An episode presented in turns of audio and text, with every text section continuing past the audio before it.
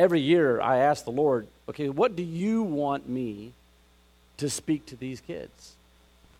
And the Lord gives me a word. He'll just give me one word this word, that word, whatever. Well, in 2005, the word that the Lord gave me was the word light. It was the only word He gave me was just the word light. That was going to be the theme for the year. And then that year had been particularly stressful in, in a variety of ways with, with certain things. And, and I had, had done little to no preparation whatsoever to stand up in front of a thousand kids and to teach them about this word light. Until I stood up on Monday of the first week of camp and I went to the first time the word light shows up in the Word of God. It's in Genesis 1, verse 3. And it says this, and then God said, Let there be light. I want you to, to catch this for a second. I'm going to tie it exactly around to where Rob was sharing from Isaiah. The very first time recorded in Scripture that it indicates that God spoke, the first thing he said was, Let there be light. Genesis 1 3. Well, if you fast forward into John 1 1, John 1 1 is in the beginning God. It's just like Genesis 1 1 in the beginning God. And the last time we saw in the beginning God, just a few statements later, he said, Let there be light. And when light came, life happened. Well, in John 1 1, he says, In the beginning was what? The Word. And the Word was with God. And the Word was God. And the Word became flesh and dwelt. Who is it talking? It's talking about Jesus. Well, that's interesting because Jesus himself in John 8 12, he says, I am the light. I am the light. And that's exactly what it was being said in Isaiah. I am Yeshua. I am the light of salvation. So the Word is Jesus, and light is Jesus. The Word is light. Jesus is the light of the world. Well, in Matthew, it says an interesting thing. In Matthew, Jesus said to the people, You are the light of the world. Well, I'm, I'm confused. Who's the light of the world? Are you the light of the world or am I? No, Jesus is the light of the world. And then when you know him as your personal Savior, you are the light of the world because you're carrying the representation of Jesus around. I know it's weird. It's like, really? Sinful as I am? I understand. And that's God's amazing grace. He uses broken, fallen people to take his light around the world. That's how he works. What I learned in 2005 was that there's power in speaking God's word.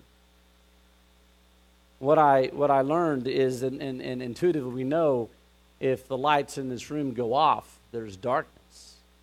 When light comes on, darkness has to leave. There's not a question about it. There's no dispute, there's no argument, there's no there's no negotiation time going on. When the light comes on, the darkness has to go. There's no question. So if Jesus is the light and he is the word, what I learned in 2005 was if you want power, you need to speak God's word. Because let me tell you something, I heard God's word growing up. You can hear God's word all day long, and it won't change your life. It's good. You need to hear it. But hearing alone is not enough. What we see in, in Romans 10 is this the Bible says that with the heart one believes, and with what? The mouth one confesses, resulting in salvation. So, what I've told the kids over the years is this every single Monday, and the Grishams who've been to camp, and Holly, who works for us, and my wife Susan, who's here, who is there every every summer. They hear this again and again. What I tell the kids on Monday morning is this: Kids, I'm so excited you're here at camp. God's got a special word for you. And again, every year it's different. Grace was one year, faith was another year. This year, the message is Abba Father. God is your daddy. I can't wait to preach that one this summer. But I tell the kids this I said, but I want you to know something. God's got a word for you. And this Bible, according to Hebrews 4, verse 12, it is living and active. This is not just words on a page, it's alive. It's God's word, and it has light and it can chase away the darkness. But, but I said, let me tell you something. There's four things that have to happen. If you want power, the power of God's word transforming you, four things. And I'll walk the kids through this. Number one, you've got to hear the word of God. If you don't hear the word of God, you won't know. But hearing is, uh, is just part of it because after hearing, you need to know the word of God. You need to understand it. You need to actually, and I, I do these motions with these kids, you need to understand the word of God. If you don't understand, ask the teachers, ask the counselors. For you guys here in Grace Community, you've got pastors, you've got teachers, you've got elders. Ask. I've heard what you said, but I don't understand that.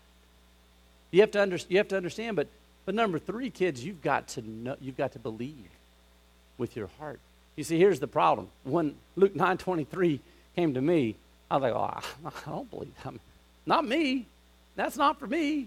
Uh, you can use that with other people, but don't use that with me. You must receive and believe God's word. But then the final and fourth thing, and I tell the kids every single week, every single summer since 05, you must speak the word of God. You must actually articulate and speak because it is living and active. I want to give you a, a couple of short illustrations, and then I'm going to wrap up with a, with a video. So, as we had each year of camp, and the themes were different when um, uh, the Grishams first came, the theme was freedom in Christ, believing what the gospel says about who you are. The next year, the, the theme the Lord gave me, the word, I said, God, what is the word for 2008? And the Lord said, the word is peace. Like, all right, peace. Okay? You got to flesh that one out for me, God. Don't worry, I got you. Over time, as we got closer to closer to camp, the Lord really revealed that the message that year was going to be Psalms 23.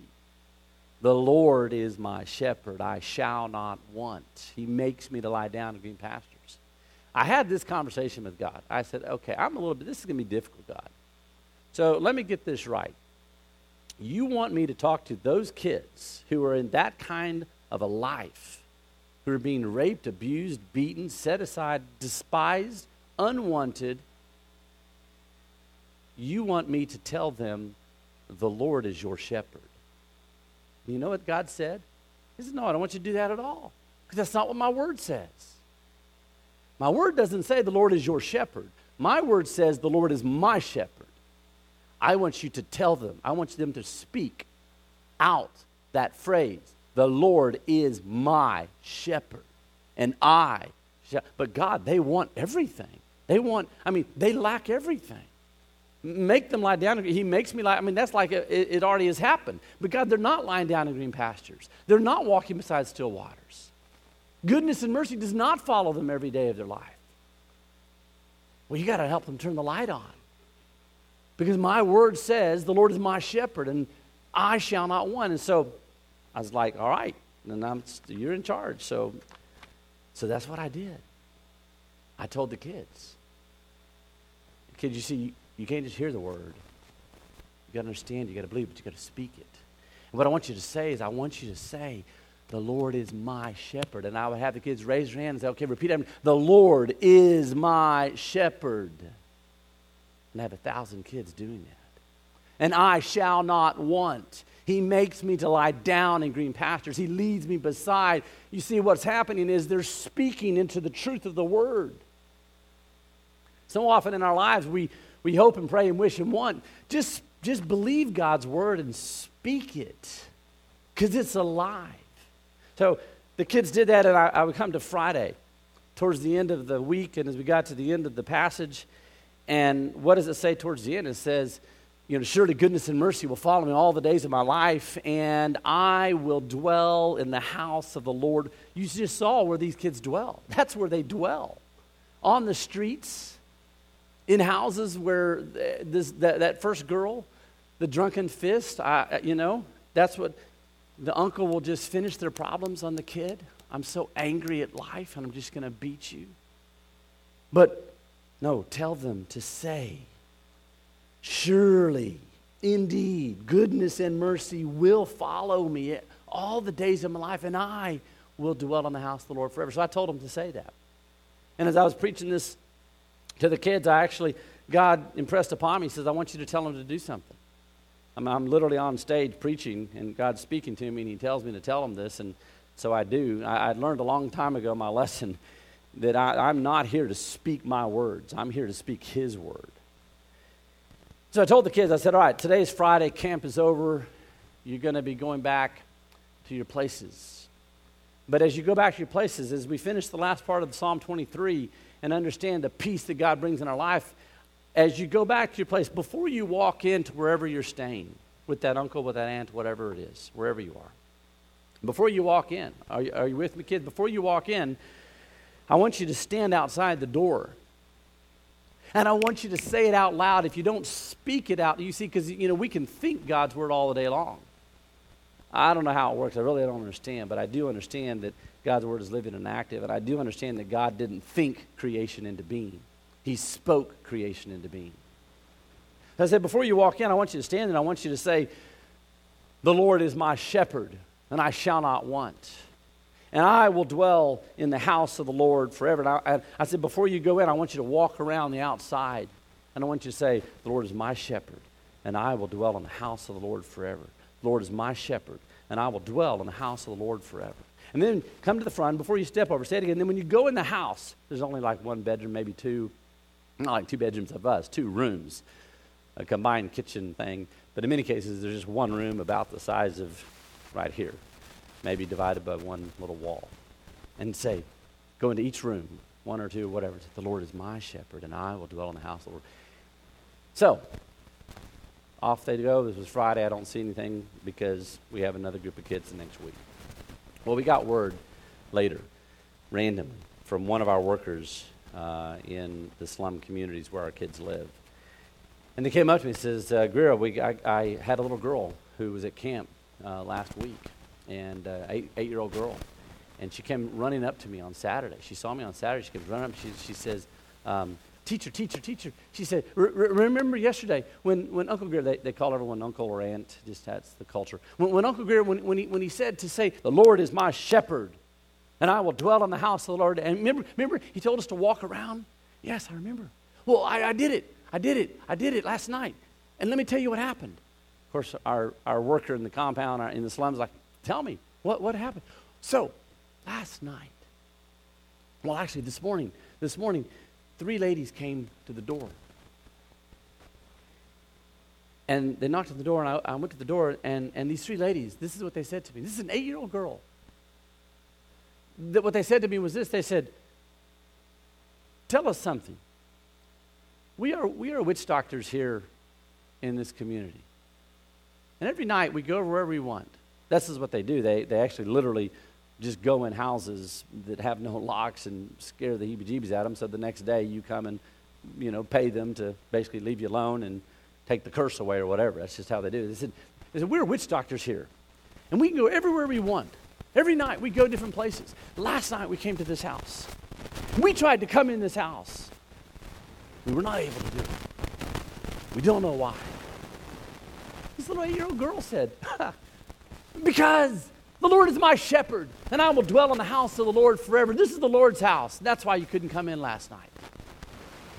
These three women said, Please tell us about this Lord of yours. An eight year old girl led three witch doctor ladies to the Lord 45 minutes later because she just believed the Word of God.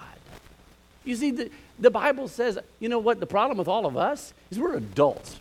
Love you kids. The big people in the room, we, we're adults, and you know what? We don't take God's word at face value. And God says, You really want to know how it works in my economy? You get like the kids, because they just believe. They just have faith.